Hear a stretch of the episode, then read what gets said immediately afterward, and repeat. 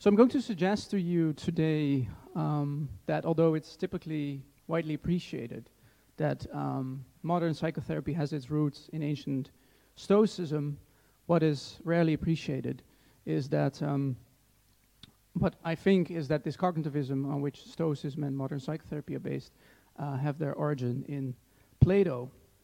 Um, and this is obviously interesting for, for independent historical reasons, um, but I want to argue to, uh, to you today that there's also something, um, let's see, that there's also something philosophically exciting about this, um, and this is what I call the Nietzschean insight. It should become clear for reasons uh, I'll, I'll, unfold later on.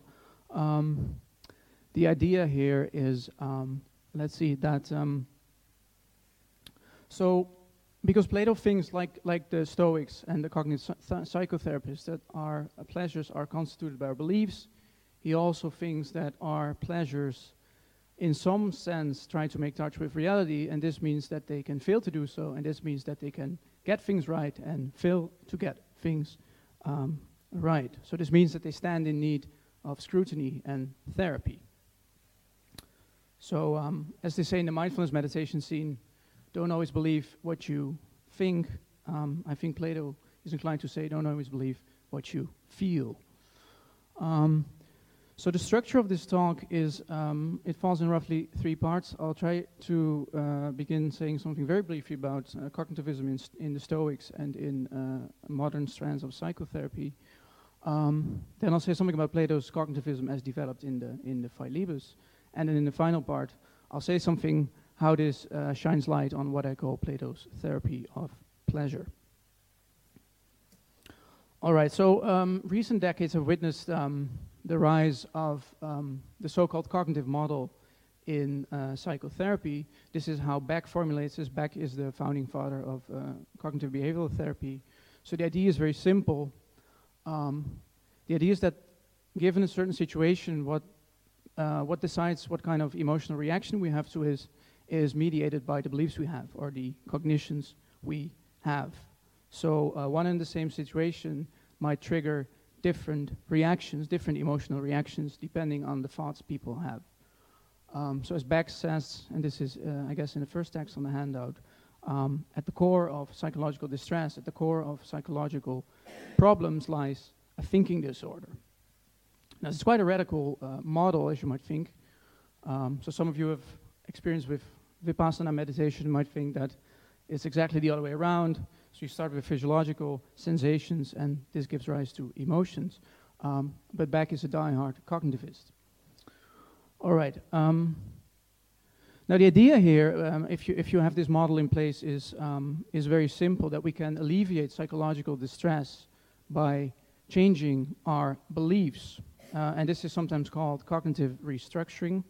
So um, the idea is very simple you, you become aware of uh, the beliefs you have, you catch them, um, then you check whether they're true, whether they make sense, whether they get things right, and if they don't, then you change them. Um, so if you have certain glitches in your thinking pattern, you just fix these glitches, and then you'll be fine. That's the basic idea. Um, so yeah, you can also say change how you think, and then you change how you feel. Now, I guess um, that it should, this should ring a lot of Stoic bells uh, with many people in, in the audience. Um, and if you think so, yeah, you're right. And there's a, a very simple explanation for this. Um, the early psychotherapists, the early cognitive psychotherapists, they were very fond of the Stoics. so I put some text on the handout. So they read them, and they sometimes even gave the Stoic letters as homework for their patients. Um, and um, so I don't want to say too much about this because we have a talk about this tomorrow. Um, what might be interesting is, is Ellis's claim in, in T5, where he says, and it's probably not one of his most modest moments, um, he says that he's the one who managed to, uh, to save Epictetus from near obscurity um, and to make him famous all over again. Now, if what Katja just said is that if that's right, that Hellenistic philosophy only really got off the ground in Oxbridge in in the 60s and 70s, or what was it, 1997? then maybe he's right, but uh, I don't know. Um, all right, so with this cognitivism uh, and its therapeutic potential in view, and I want to turn to, to Plato, to Plato's um, Philebus. Um, and I want to suggest that we can find an earlier version of cognitivism in this dialogue. So there are um, some piecemeal indications that Plato was attracted to cognitivism. So this is one of the texts on the handout. Uh, but I guess we, we only get like a real, proper, worked out theory of cognitivism in the Philebus. Now, for those of you who don't know the dialogue, uh, the Philebus is a dialogue in which Socrates discusses the good life with Protarchus and Philebus, two hedonists. Philebus actually leaves the dialogue before, it's get, before it gets properly started. You might think because he wants to live his hedonism rather than talk about it. Um, and then Protarchus takes over the argumentative burden, and Protarchus, I guess you can summarize his, his, his position uh, by saying that he thinks the life of pleasure is the good life, and he works with a very crude notion of pleasure. So, according to Protarchus, um, pleasure seems to be this bare, raw sensation. Um, all right, so for Plato's cognitivism in the Philebus, I think it's, it's a bit buried in the text. It's, it's hidden in plain sight, as it were. Um, and my suggestion is going to be that it is working in the background of um, too much discussed infamous arguments for false pleasures. So call these arguments the, the false pleasure arguments. Um, now, what's interesting, and this is something I'm going to argue, is that the, uh, these arguments map onto a distinction that's often made in the philosophy of emotion literature between two types of cognitivism. So, on the one hand, you have something like causal cognitivism, according to which beliefs are a necessary causal condition for emotions, or in this case, for pleasure. Uh, in the second type of cognitivism, beliefs aren't merely a necessary condition, they are constitutive of the emotion, or in this case, of the pleasure. So um, Socrates gives us a first argument, which is actually deceptively simple. He says um, both our belief and our pleasure are, let's say, propositional attitudes with content. Um, now, if a belief, if something goes wrong with the content of a belief, then that belief is false. And if something goes wrong with the content of a pleasure, then that pleasure is false. So um, that's, the, that's the argument. Um, now, what's interesting to see, and this is also a text I put on the handout, is that Socrates somehow finds it necessary to ruin the analogy. Um, so he actually says, Isn't it the case that we often see that our pleasure goes along with false belief? And then Protarchus readily snatches the clue and he says, yeah, that might be true, but in that case, the belief would be false. The pleasure can never be false. Um, so I think it's important to see, and this is, this is often uh, overlooked in the literature, that this is a problem for Socrates' eccentric claim that pleasures can be false. It's not necessarily a problem for the cognitivism in the, in the background. Um, but nevertheless, Socrates wants to argue for this stronger claim um, and he wants to suggest that, um, that pleasures can be false. And to do so, he offers an argument for stronger kind of cognitivism, which I call uh, constitutive cognitivism. Um, so, as Dorothea Frede says, he doesn't want to work with questionable analogies. He wants to go for a fusion between pleasure and belief. He wants to go for something way stronger. Um, All right, so what follows is, is, is a difficult argument, and there's a lot of literature on this, so I can't really do justice to it. So what follows is a, is a rough and ready uh, summary. Um, so Socrates says that the human mind can be compared with a workplace in which two people at work, two craftsmen, a writer and a painter. Um, and we seem to be able to read this as saying that the, the painter somehow is responsible for the beliefs we have about the world, and uh, the writer and the painter somehow depicts these beliefs and he creates the mental representations or fantasiae we have about the world, so the construals we have of the world. Uh, and it is these mental representations, these construals, which figure centrally in our affective experiences, in our pleasures. Now, this is clearest in the case of anticipatory pleasure, um, which is pleasure about the future, as when, for example, right now I enjoy uh, I experience Vorfreude, as, as the Germans say, uh, the fact that some future state of affairs is going to be pleasant. So the idea seems to be, uh, I take it, um, that our beliefs structure or conceptualize the way in which um, we construe the world, and these construals are mental representations. These figure in our pleasures. They are the content of our pleasure. All right, so I guess I can skip this. Um, yeah, so this ties in with, with, with Graham Priest's talk, I think, um, where, where you might say um, the way in which the world appears to you depends on the way in which you conceptualize it. So Socrates' example is, imagine you walk in the countryside um, and you, you, you wonder, am I seeing a scarecrow or a statue, or is that my friend, or is it just a, a random stranger? This seems to depend on the way in which you conceptualize the world. So your appearances depend on your conceptualization of the world. So the idea is that um, every pleasure involves a mental representation. Um, so we take the world to hang together in a certain way. And um, this mental representation derives its propositional content from, um, from a belief or set of beliefs we have. So Socrates sums it up very neatly later in the dialogue, and this is uh, T10 on the handout. He says, um, Our beliefs, in fact, uh, or fill up, the Greek is ambiguous, um, our pleasures with their condition or with their content, you might say. All right, so to illustrate this, um, this theory of pleasure and to establish the possibility of false pleasures, Socrates gives us the example of a man, so let's call him the lottery winner, um, who takes anticipatory pleasure in the prospect of winning a lot of gold. And this is T9 on the, on the handout. Um, so there's somehow something wrong with this man's anticipatory pleasure.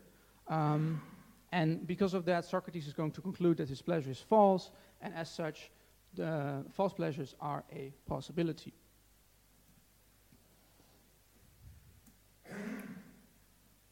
All right, so here's a question in the literature. What exactly, we might wonder, uh, is going wrong with this man's anticipatory pleasure? Um, so, so, in what sense is his pleasure getting things wrong? So, traditionally, scholars have argued that um, his pleasure is false just because he's not going to win the lottery, as a, as, uh, as a matter of fact. Um, but it's hard to square this with Socrates' claim that um, bad people, as a rule, enjoy false pleasures. So, this seems to suggest that we need to take some moral or evaluative component into account. Um, so this leads to, to, to a different kind of reading, according to which um, there's something goes morally or evaluative wrong, uh, evaluatively wrong with the content of this man's pleasure. So you might say his pleasure is rooted in a false belief, uh, for example, the belief that material possession is the highest good, or um, you might say that his pleasure is rooted in the expectation that winning the lottery is, uh, is extremely nice, although it's actually destabilizing uh, or confusing. Um, all right, so before moving on, I want to say three important things about this, which I think tend to get overlooked in the, in the literature. So, first of all, um, I think we can sidestep this notion of falsity. So, um, Socrates himself is, is rather loose in his language, so sometimes he speaks of correctness, sometimes he speaks of making a mistake, um, and I guess we can, um, we can incorporate this. So we can let go of this notion of falsity and just reinterpret it as a pleasure gets something wrong, but we can still keep the cognitivism which is running in the background. So that's the first suggestion. The second suggestion is that Plato's cognitivist model is, uh, has a far wider scope than people typically appreciate. Um, so many people in the literature assume that it only applies to these future directed pleasures, but actually Socrates explicitly says that it also works for retrospective pleasures and also for pleasures we currently have. Um, and he also applies it to fear and anger and other emotions. So this suggests that the account is actually, is actually supposed to be a real account of how emotions, how affections work. Um, all right, so um, let me see. So there's a final point, the third point, and I think this is most important. I think that the dichotomy between factual, descriptive, and evaluative readings is a false dichotomy, um, and I think that we need um, we need both the evaluative and the descriptive component. Um, so, a good integration of this, I think there's textual evidence, but I'm not going to uh, to well to explore that here. Um, is that a pleasure can collapse or be diffused in two ways. Um, so if someone points out that something is wrong with the identification underlying my pleasure, that can diffuse my pleasure, but it can also happen if I somehow update my evaluative picture of, of the world. So how does this work? Um, so let me give an example. So imagine I'm a die-hard uh, carnivore, uh, and I hate, I don't know, tofu burgers, and I think I'm eating a juicy, uh, real burger.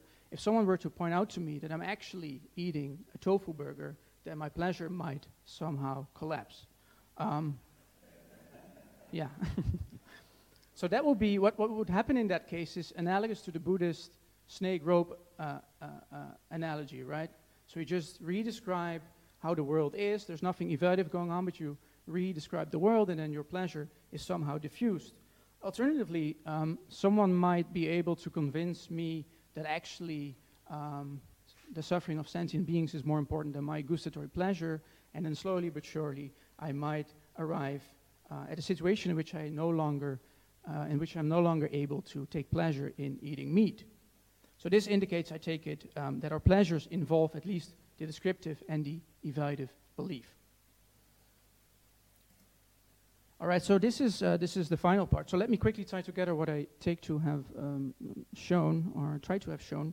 Um, so though Plato does not explicitly give us, uh, um, well, let's say, does not give us special treatment or explicit analysis of cognitivism, I think um, it is doing important philosophical work behind the scenes of the false pleasure arguments. Um, so as we have seen, Plato shares this cognitivism with the Stoics and with the CBT therapists, but unlike the therapists, who, if you try to be cynical, only help you if you fit into one of the DSM-5 slots, um, and are also uh, only interested in helping you alleviate your, your painful emotions.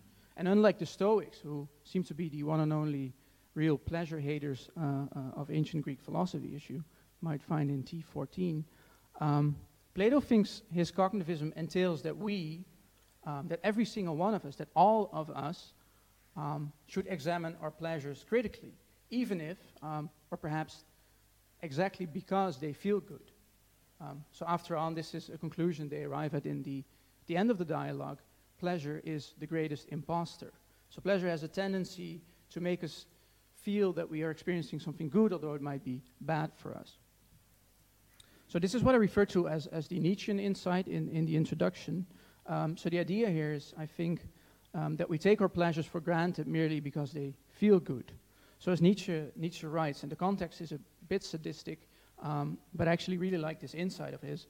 Um, pain always raises the question about its origin. Where do I come from? What caused, uh, uh, uh, what caused me? But pain, in sharp contrast, uh, pleasure in sharp contrast, is inclined to stop with itself without looking Beck. All right, so that is to say, um, if cognitivism holds, our pleasures are constituted by descriptive and evaluative beliefs. And this means they are charged with the extremely important task of getting things right. So it might be possible, um, paraphrasing back, that Plato thinks that at the heart of many of our pleasures lies a thinking disorder. Um, and I guess this ties in neatly with, with what we find, for example, in, in Socrates' description of, uh, of, of, of, his philosophical task. So philosophy is, is the care of the soul. Philosophy needs to help us get rid of these thinking disorders, even if they give rise to good feelings like pleasure. Now, this notion of getting things right um, can be unpacked in at least two ways, and, and I'll have to be quick here. And this maps onto the descriptive and the evaluative um, beliefs underlying our pleasures. So on the one hand, you, you can get something like Nozick's context intuition driving the uh, experience machine thought experiment. So we don't just want to feel pleasure, we also want our pleasures to be rooted in the truth. Uh, we don't want our pleasures to be based on illusions. So that's the, that's the first suggestion. Um, but the second suggestion is that if our pleasures express our evaluative beliefs, then this means that they express our values, and then this means that they express our personalities, or who we really are deep down in the, in the core of our being. Um, so if that's the case, um, then um, if we want to take ourselves seriously as, as the rational beings we are, then we should be taking our pleasures seriously. Um, So this means, to conclude, all in all, um, that cognitivism allows Plato to formulate the, the perennial and deeply important insight, I guess, that we should inform our responses to the world, whether it be our beliefs or our pleasures, with the, the clearest and indeed truest possible view of that work. Thank you.